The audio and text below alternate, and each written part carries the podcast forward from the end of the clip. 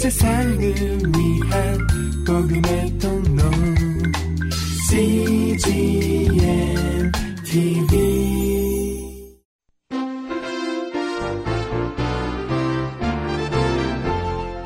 하영주 목사의 요한계시록 강해 설교 제 4편 에베소 교회와 서모나 교회를 향한 말씀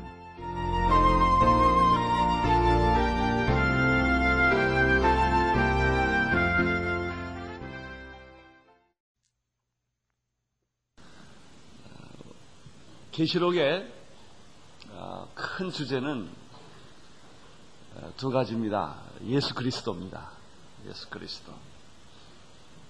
그래서 예수님에 대한 설명이 참 많습니다. 성경의 주제는 예수 그리스도이십니다. 어, 그래서 이단들은 이 계시록에 나오는 영원한 분이신 예수 그리스도 대신에 자꾸 인간을 거기다가 집어넣고 자기가 중요하다는 자기가 메시아라고 하는 이단 사상을 어, 가지고 있는 것은 사탄의 공격이라는 사실을 우리가 알 수 있어요. 그래서 계시록에서 꼭, 꼭 자칭 그리스도라고 하는 사람들이 많이 나오는 것은 이 계시록의 영원한 주제가 예수 그리스도라고 하는 것을 공격하기 위해서 그런 것입니다. 여러분 어떤 경우에도 사람을 섬겨서는 안 됩니다.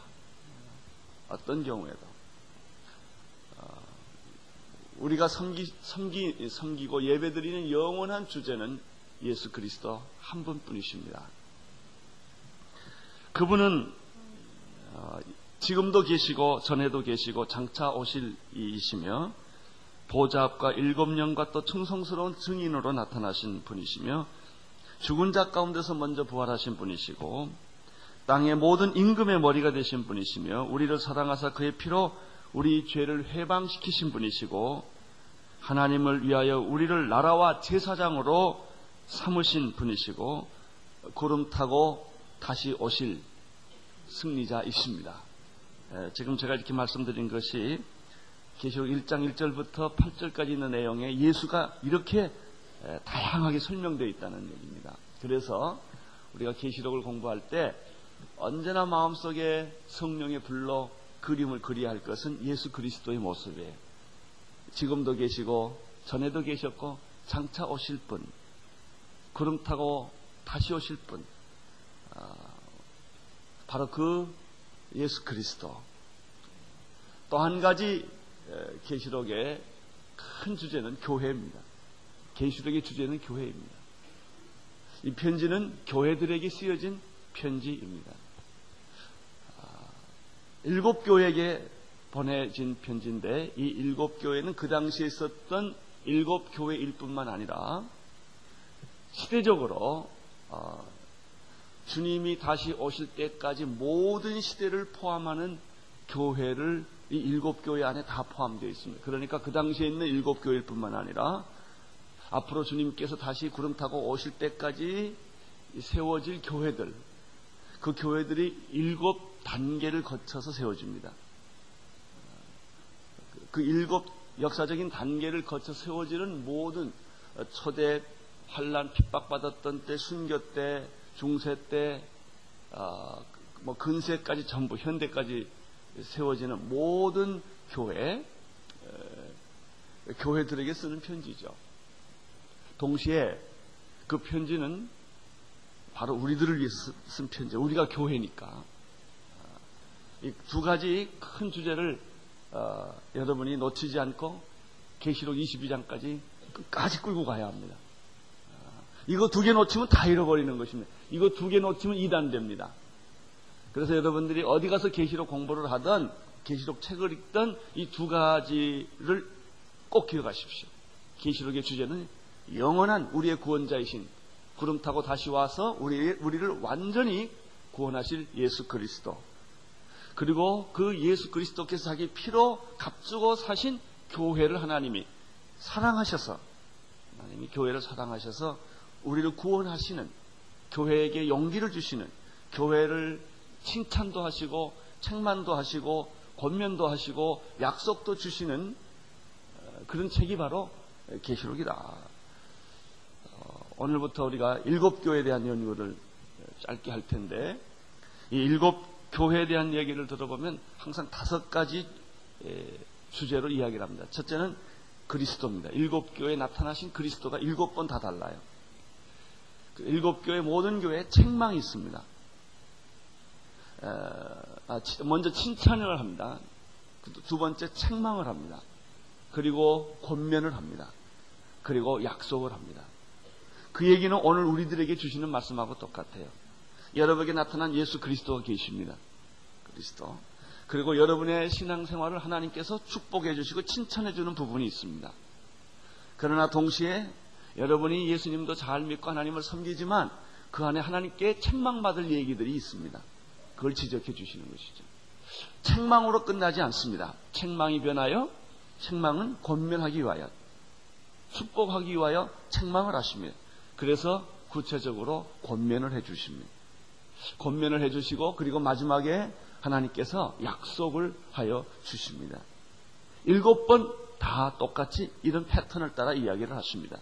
그 패턴은 온누리교회도 얘기를 하시고 여러분에게도 똑같이 이야기를 하십니다. 나는 오늘 여러분 안에 나타난 예수 그리스도를 발견하시기를 바라고 주님이 주시는 위로와 축복과 격려도 받게 되기를 바라고 동시에 하나님이 여러분 각자에게 주시는 책망이 있으면 책망을 겸허히 받아들이게 되기를 바라고 내가 실수하고 책망받을 만한 일들을 많이 했지만 그러나 하나님께서 나를 사랑하시사 다시 권면해 주시고 나를 새롭게 용기를 주셔서 일어나도록 하나님이 인도해 주시는 그 축복도 여러분이 받게 되기를 바랍니다. 그리고 마지막으로 하나님이 약속한 기막힌 그 약속들을 여러분이 다 받는 축복을 여러분이 각자가 발견할 수 있게 되기를 바랍니다. 우리는 계시록을 통하여 일곱 가지 축복이 있다는 것을 보았습니다. 첫 번째 축복은 이 계시록은 세 가지 특징이 있다고 그랬습니다. 그리스도의 계시의 책이요, 미래에 일어날 일들을 가르쳐주는 예언의 책이요, 그리고 우리의 삶의 이 다섯 가지 단계로 우리를 축복해 주시는 편지라는 책입니다. 그리스도, 칭찬, 책망, 권면, 약속 이 다섯 가지 방법으로 일곱 일곱 교회를 아, 하나님께서 일곱 개에게 편지를 썼습니다. 이 예언의 말씀을 이 예언의 말씀을 읽는 자와 그다음에 뭐죠? 듣는 자와 그다음에 지키는 자는 복이 있다. 두 번째 축복은 무엇입니까? 그리스도 안에서 죽는 자는 복이 있다. 이게 다른 말하면 순교한 자는 복이 있다 이런 뜻입니다. 그리스도 때문에 고난을 겪었던 사람들, 그리스도 때문에 억울함을 당했던 사람들, 그 고난과 억울함을 겪으면서도 끝까지 참고 견뎠던 기독교의 성도들을 생각하면서 이 축복을 얘기하는 것입니다. 여러분에게 축복이 있을지어다. 고난도 없이 무슨 축복이 있겠어요? 여러분 예수 믿고요 고난 한 번도 안 겪어보고요 억울한 일을 한 번도 안, 안 겪어본 사람은 그리스도인이라고 말하기가 부끄럽습니다. 참 그리스도인의 특징은 아무든지 나를 따라오려거든 자기를 부인하고 자기 십자가를 지고 나를 따르는 것이 바로 그리스도인의 본질이에요. 본질. 고난이 없는 그리스도인이 없어요. 고난 없는 그리스도가 없죠. 여러분 십자가 지지 않는 예수를 생각해 보세요. 얼마나 허무한가. No cross, no crown. 십자가 없이 영광이 없다. 그래서 우리가 속상하고 어렵고 힘들고 이것은 여러분이 진짜 그리스도이라는 특징이에요. 마크, 표징이라고. 그리스도 안에서 죽는 자는 복이 있다. 누구든지 깨어 자기의 수치의 옷을 벗어버린 자, 그리스도의 보혈로 모든 수치가 다 벗겨지고 부끄러움을 당치 않는 자는 복이 있다. 왜냐하면 대환란 때 부끄러움을 당할 자가 많거든요. 부끄러움을 당하지 않는 자, 수치의 옷을 벗는 자는 복이 있다. 어린 양의 혼인잔치에 초대받는 사람은 복이 있다. 첫째 부활에 참여하며 둘째 사망에 참여하지 않는 자는 복이 있다. 이 예언의 말씀을 마지막까지 지키는 자는 복이 있다. 한번 또 얘기를 합니다. 이거는. 그리고 일곱 번째, 두루마기로 다 시침을 받고 생명나무에 나가며 하나님의 예비하신 그 성, 새 하늘과 새 땅, 문을 통과해서 그 땅에 그 문을 통과하고 새 하늘과 새 땅에 들어가는 자는 새 성에 들어가는 자는 복이 있다. 할렐루야. 여러분은 복받은 자인 줄로 믿습니다. 우리는 언제 죽을지 어떻게 죽을지 아는 사람들입니다. 내가 나의 죽음을 알기 때문에 죽음이 오는 것이 두렵지가 않습니다. 우리는 우리 우리가 앞으로 걸어가야 할 미래에 이 지구상에 이 역사상에 우리 교회 우리 개인에게 어떤 일들이 일어날 것을 알기 때문에 우리가 우리의 미래는 두려움이 아니라 기대감과 영광이라는 것입니다. 알면 쉽고 모르면 어렵습니다. 아무리 시험이 오고 시련이 오고 고난이 와도 미리 알면 어렵지 않습니다. 그게 무슨 소리예요? 고난 뒤에 영광이 있다는 걸 알기 때문에 나는 여러분들의 모든 고난 뒤에 영광이 있는 줄로 믿습니다. 그래서 성경의 위대한 주제 중에 하나는 참아라는 거 참는다. 기다리라. 참는다. 이것은 도덕적 교훈이 아닙니다. 그냥 그냥 참아라. 이게 아닙니다. 그냥 기다리라 이런 게 아니에요. 진짜 그리스도인의 특징은 참을 수 있는 사람. 진짜 그리스도의 특징은 견디는 사람이. 끝까지 견디는 자는 축복을 받으리라. 축복을 받.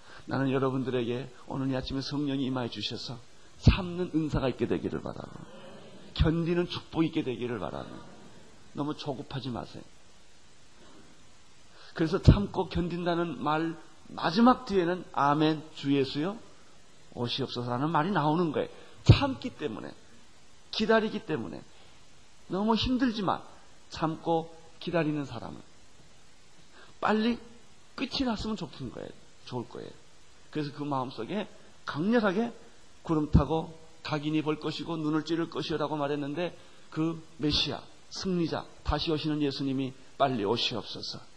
그래서 역사를 주관하시고 통치하시고 다스리시는 그 하나님의 공의의 심판이 이루어지게 하여 주시고 택한 백성들을 들려주시고 구원해 주시고 축복해 주시는 그런 은총을 베풀어 주옵소서.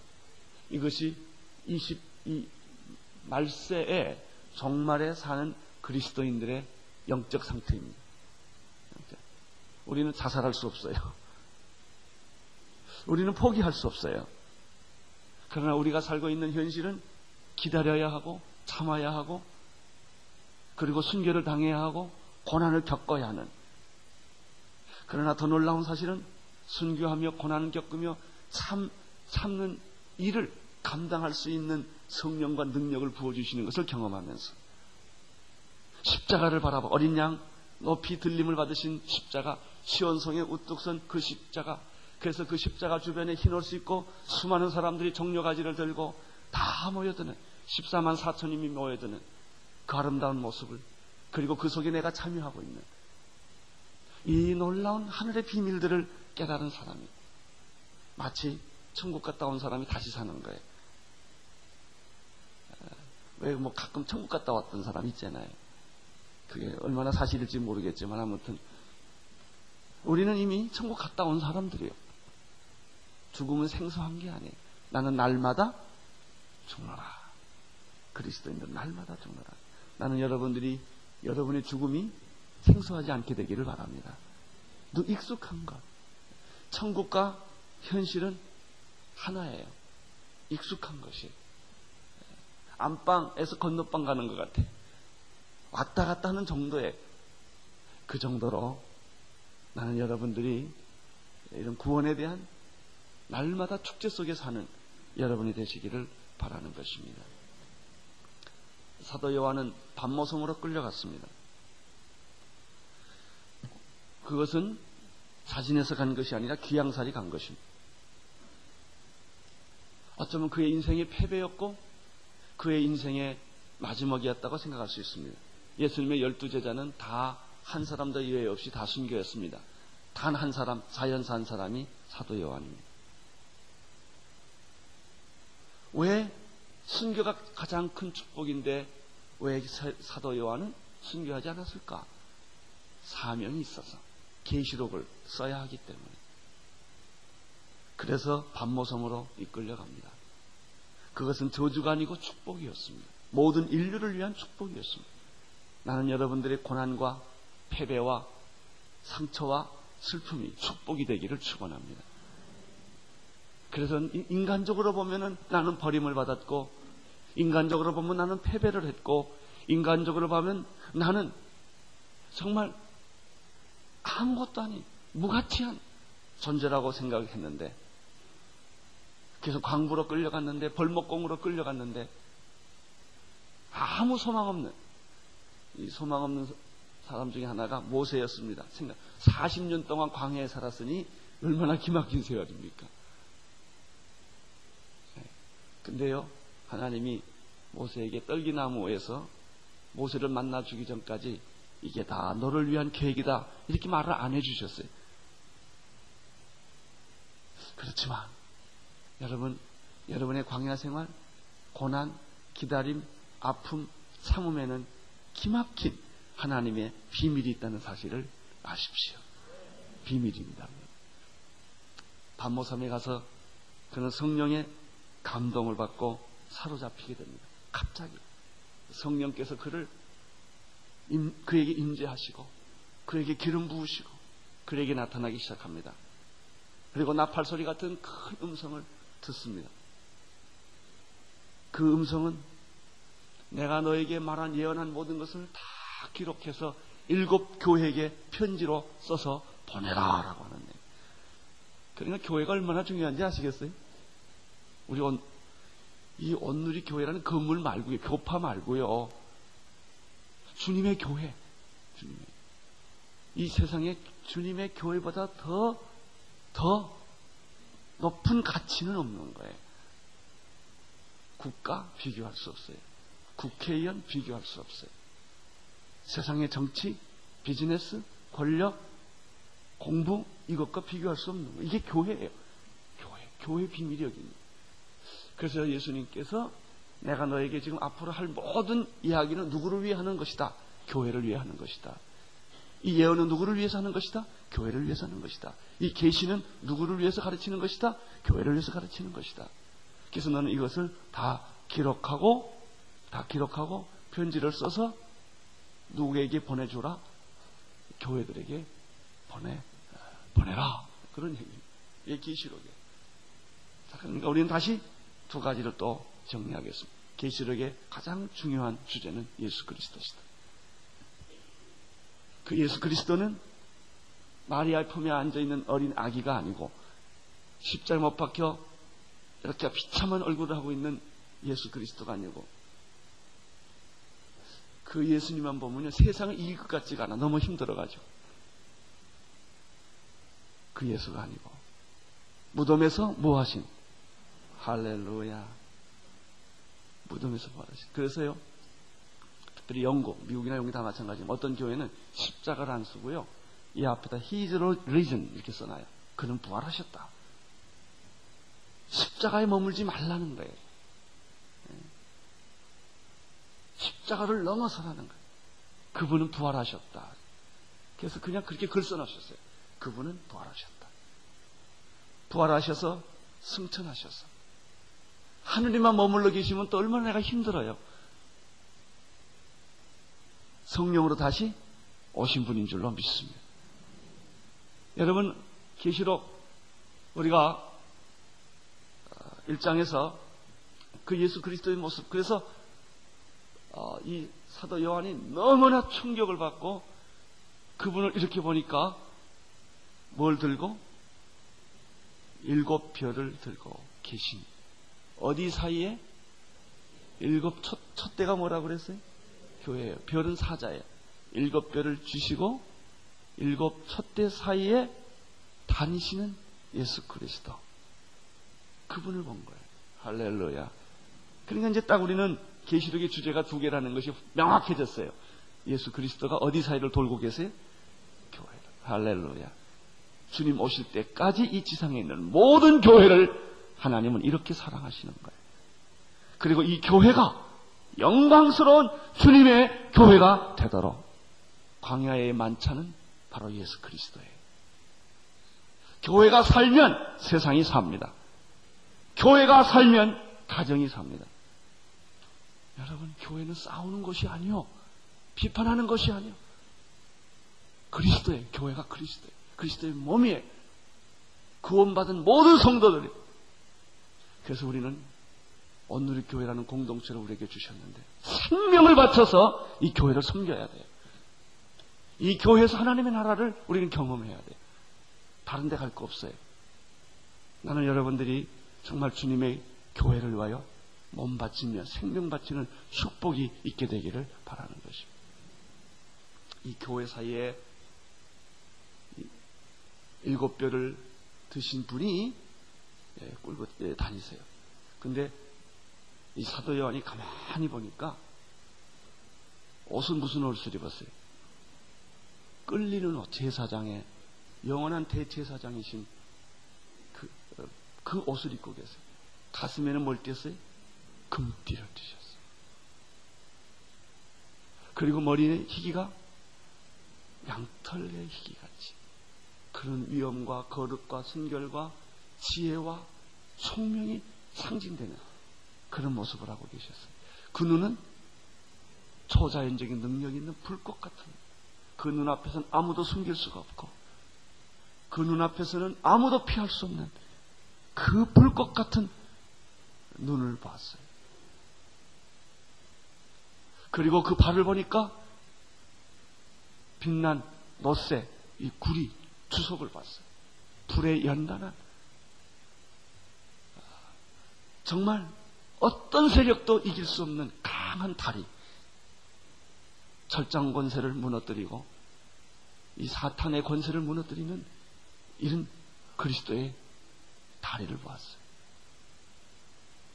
그의 목소리는 물소리와 같고 그 배에서는 검이 나오는 그 손에는 일곱 뼈를 쥐고 계시는 그분이 얼굴은 해가 힘있게 비추는 것처럼 찬란하게 그래서 우리가 태양을 볼 수 없듯이 그분을 눈부셔서 볼 수 없는 그 살아계신 그분을 사도 요한이 보고 어떻게 했어요? 그 앞에 엎드려 기절해버리고 말았어. 나는 여러분들에게도 그런 기절하는 역사가 있게 되기를 바라. 기절해가지고 정신 차려 깨보니까 이런 음성이 들려요. 두려워. 사랑하는 성도 여러분, 오늘 이 음성을 듣게 되기를 바랍니다. 두려워 말라. 내가 너와 함께 합니다. 나는 처음이요, 나중이라. 나는 산 자라. 나는 세세토록 영원히 산 자라. 그리고 사망과 음부의 열쇠를 가진 자라. 이것을 기록하여 내가 본 것을 다 기록하라. 그리고 일곱 교회들에게 이것을 전하라. 이렇게 되어 있습니다. 할렐루야.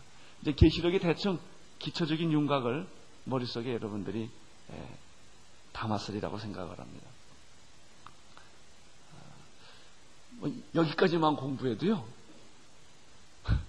막 힘이 펄펄 나요. 그렇잖아요? 아, 그런 예수님이 나를 이렇게 보고 있다는데, 불꽃 같은 눈으로. 두려울 게 뭐 있어요? 아니, 그분이 이렇게 쑥 부는 질병이 어디 있겠어요? 염려, 근심, 걱정이 그분 앞에 어찌 존재할 수 있겠습니까? 태양처럼 빛나는 그분의 얼굴. 할렐루야. 그러니까 그분을 한번 묵상하고 있으면 내가 치유되는 거야. 이렇게. 내 수치가 물러가고 내 죄가 지쳐지고 회복이 되는 그런 축복이 있는 줄로 믿습니다. 근데 그분이 먼저 교회들에게 이야기를 하십니다. 다섯 가지를 이야기한다고 그랬습니다. 그리스도. 그 교회에 나타난 그리스도. 그리고 두 번째는 칭찬을 하세요. 세 번째는 책망을 하세요. 네 번째는 권면을 하세요. 다섯 번째는 약속을 해주세요.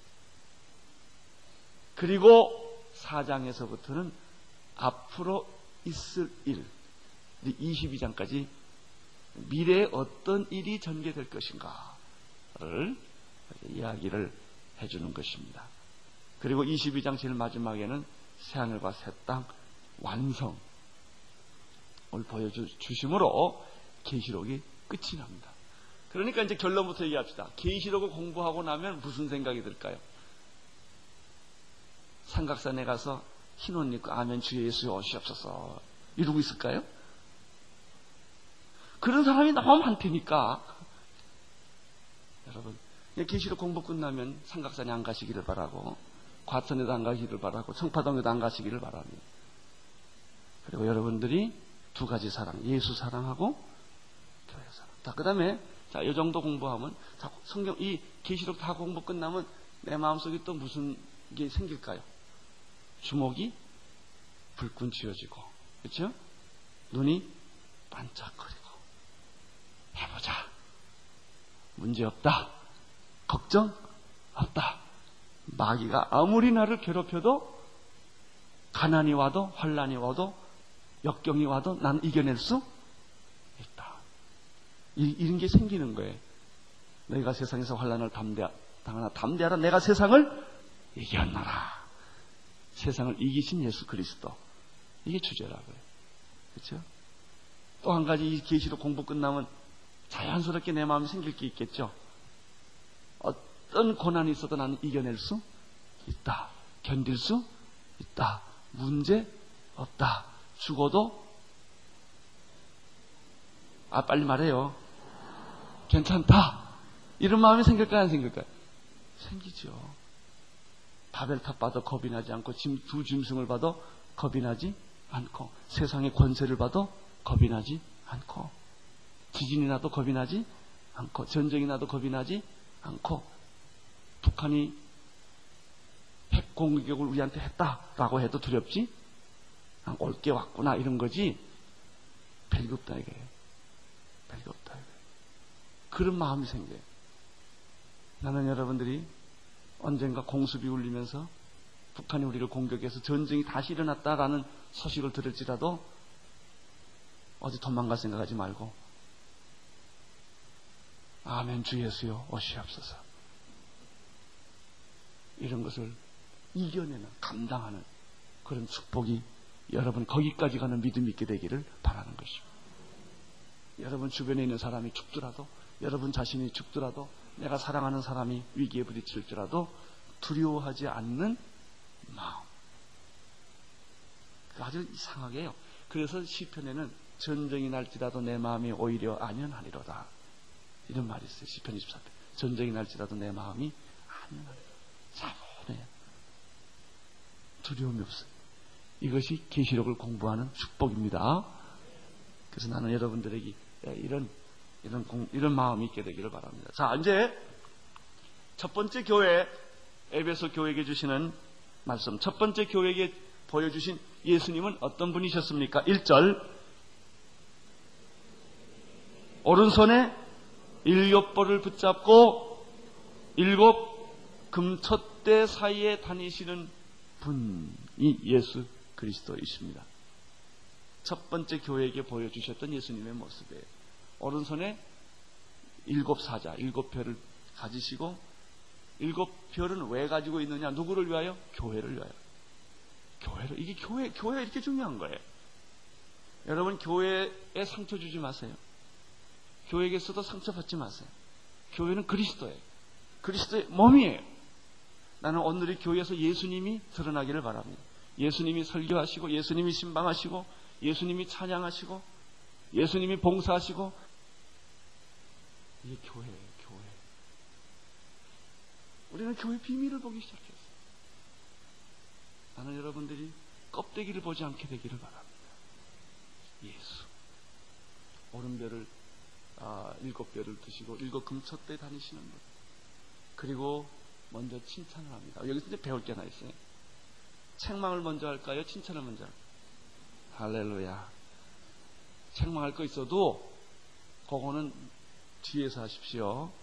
먼저 뭐부터 해요? 칭찬부터. 칭찬하고 그 다음에 책망했어요. 칭찬을 했어요. 무슨 칭찬을 했나? 2절을 보십시오. 시작. 내가 내 행위와 수고와 내 인내를 알고 또 악한 자들을 용납지 아니한 것과 자칭 사더라 하되 네, 데살로니가 전서에 보면요 믿음의 행위와 사랑의 수고와 소망의 인내란 단어가 나와요. 그러니까 여기 보면 행동, 수고, 인내는 뭘 의미한 줄 아세요? 믿음, 소망, 사랑이에요. 믿음을 갖기 위해서는 뭐가 필요해? 행동이. 사랑을 위해서 뭐가 필요해? 수고가. 희망, 소망을 갖기 위해서는 뭐가 필요해? 인내.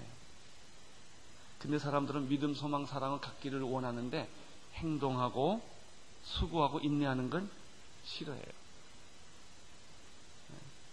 그래서 에베소 교한테만 너의 행동과 행위와 너의 수고와 너의 인내를 내가 알고 감사한다.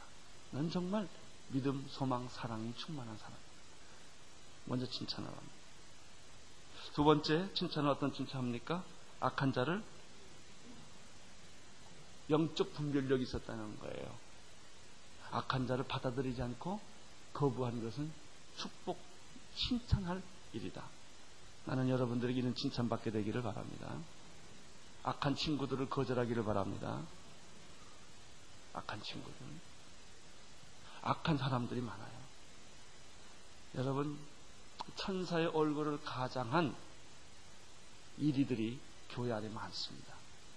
예수 잘 믿는 척 하면서 알고 보면 다 이리들이에요. 이걸 구분할 줄 알아요. 그거를 금을 쫙 그어야 돼요. 접근하지 못하도록. 그 사람들하고 계속 접촉하면 여러분의 믿음은 손해보기 시작합니다. 근데 말은 다 멋있게 합니다. 그럴듯하게 합니다. 근데 가만 보면 아니에요.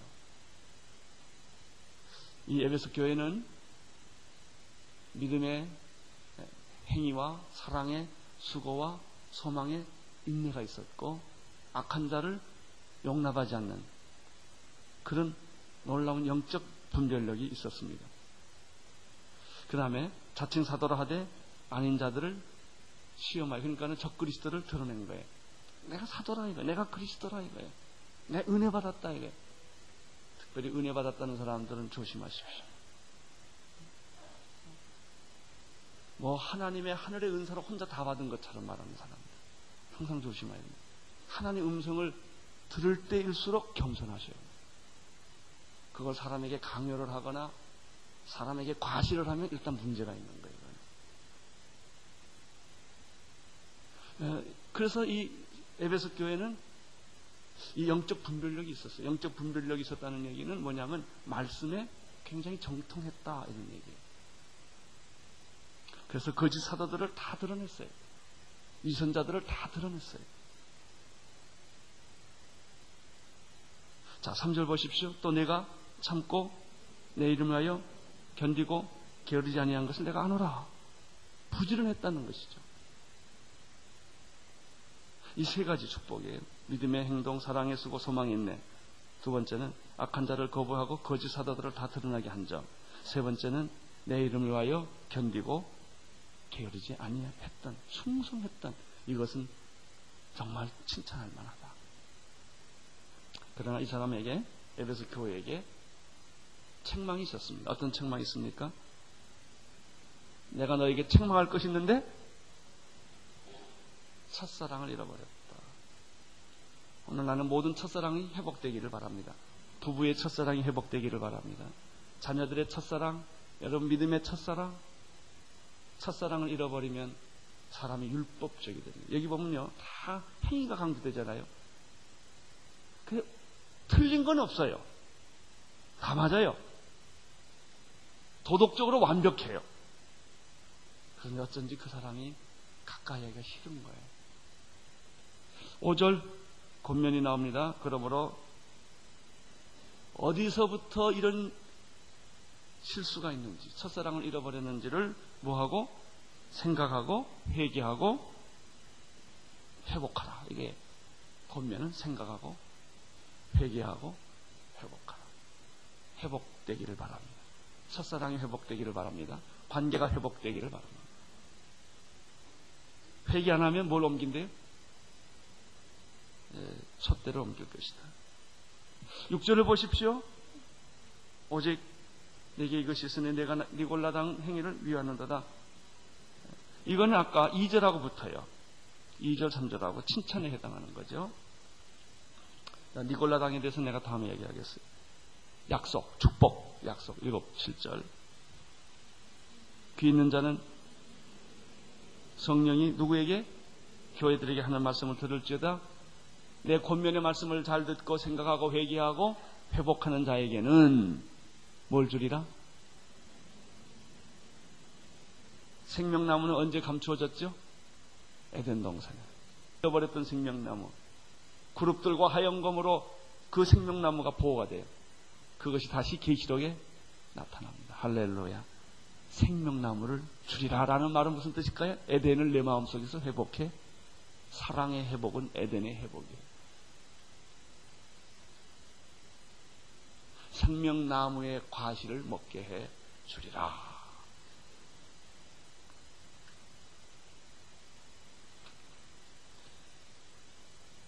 일곱 개 교회 중에서 책망이 없는 교회가 둘이 있어요. 뭔지 아세요? 이제 공부할 서만화 교회하고 제일 뒤에 나오는 빌라델비아 교회는 책망이 없어요. 그리고 칭찬이 없는 교회가 딱 하나 있어요.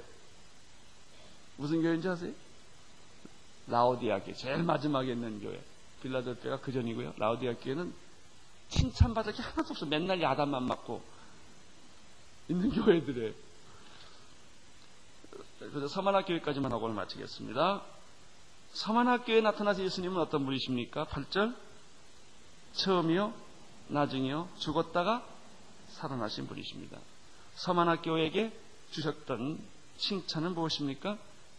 내가 내 환란과 궁핍을 안다. 그러니까 이 서문학교에는 환란, 가난, 고통이 있어서 순교를 받는 거예요. 환란과 고통과 박해가 있었지만 진짜 너는 부자다 그랬어. 너는 진짜. 자칭 유대인이라는 자들의 회방도 안 오니 실상은 이 사람들이 유대인들이 아니요 사탄의 회다 그랬습니다. 이게 축복인 거예요. 그리고는 바로 권면으로 뛰어들어갑니다. 10절 내가 장차 받을 고난을 뭐하지 말라?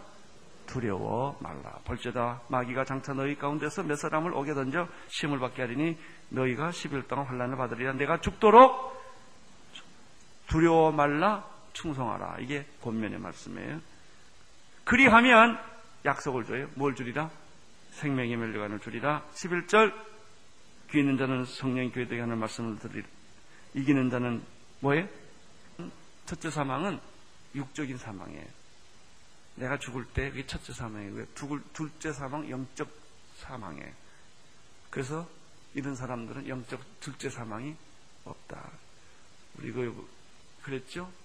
첫째 부활에 참여하고 둘째 사망에 참여하지 않는 사람 복 있다고 그랬지 않습니까? 우리는 다 둘째 사망에 가지 않죠. 사랑하는 우리 온누리 교회 성도 여러분, 여러분 사이에 예수님이 돌아다닌다는 사실을 기억하십시오. 여러분 사이에. 네? 여러분들을 위하여 일곱 표를 들고 계신 분이 예수 그리스도이십니다.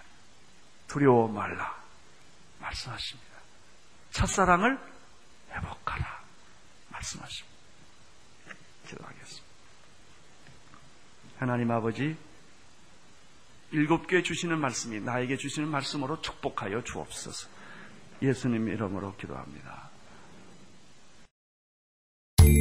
온 세상을 위한 복음의 통로 CGM TV